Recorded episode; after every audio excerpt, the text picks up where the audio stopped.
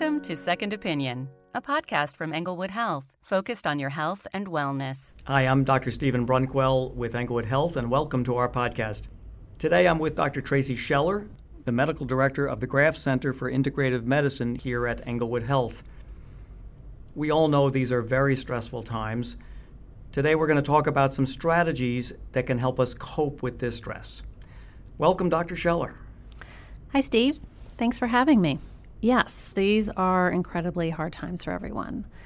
Whether you're working, you're working from home, have children, you're alone, so many people are feeling different, and some of us may not know exactly what we're feeling.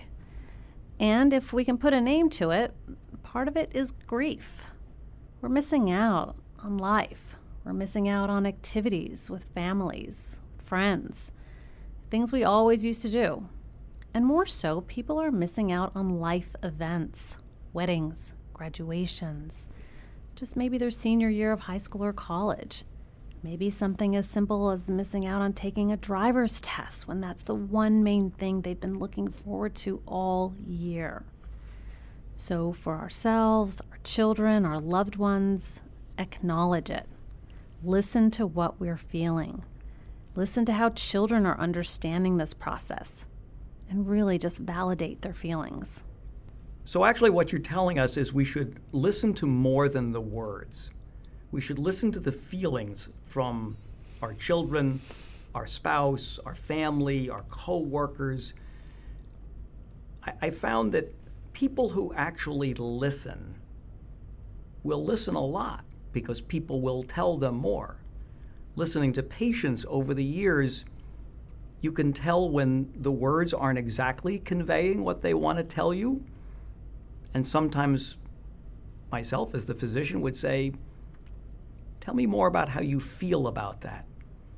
Dr. Scheller, uh, tell us a little bit more about listening and about feelings. Sure. I think when we listen, we really have to listen with our whole bodies. We show the body language that we're listening. We may make eye contact. We're listening with an open mind, an open heart. And that way we can get more of the information. And that shows the person we're talking to that we're really invested in them. Because we may not be able to fix any of this, but we can be there for our children, our spouses, coworkers, patients, loved ones, and say, Yeah, I agree. This does stink. But we're in this together. We all feel a similar way. We are going to get past it, and we really care about each other. So, what you're saying is the way we listen actually allows people to tell us the way they feel. Sometimes listening to the way they feel may not make us feel good but it's their feelings. We shouldn't argue with them about them or tell them they shouldn't feel that way. They feel that way. They want to share that with us. And, and sometimes they don't want to feel that way anymore. So, so now, if you could, help us with some coping strategies that, that, that, that we can incorporate into our lives. Sure. One thing is really utilize, tap into our senses listening to music we really enjoy, looking at pictures from a fun vacation because we're missing out on so many vacations and trips right now. Maybe drinking something we enjoyed on a vacation, a special tea.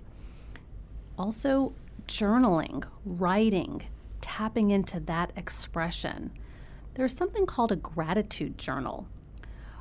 When we're in a time when there are so many things to feel negative about, and overwhelmed, it's good to remember all the positive things. A simple thing would be at dinner time, having everyone express maybe three things that they're happy about, grateful for, and maybe things that they're really looking forward to. So we can really remind ourselves of all of these great, happy things and moments in our lives. We can also use distraction, and that could be playing games, doing puzzles, um, doing other activities with our children, being outside, going for walks, just connecting with other people.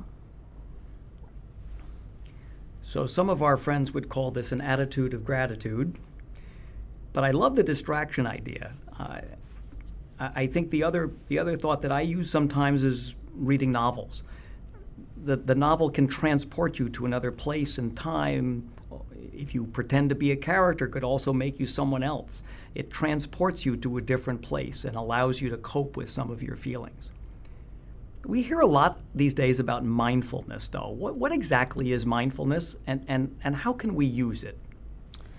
Sure, mindfulness is being in the present moment. And we can do that on a daily basis with setting an intention, paying attention, having a positive attitude, really just being present with what we're doing at that time. Maybe doing a three or five minute meditation. There's so many options free items on YouTube, smartphones. It doesn't have to be for a long time, but allowing yourself to relax, to stop for the day, maybe exercise the parasympathetic nervous system, which we don't spend much of our day in this time. And it can make you feel comforted, relaxed. And so, exercising this um, can get us more joy out of the simple things that we do. So, what you're telling us is there's always something that we can be grateful for. There's always something in the moment that we could relish and enjoy. And there's always something that we could worry about. Sometimes, though, the worry part predominates and crowds out all the good things that we have today. So, mindfulness is that focusing on what we are doing, what we are feeling, and incorporating perhaps some of the gratitude that you mentioned. Dr. Scheller, thank you so much for your thoughts today. Uh, I hope I can use them myself. Great. Thanks for having me. Thank you for listening to Englewood Health's Second Opinion. For more episodes, visit englewoodhealth.org/podcast.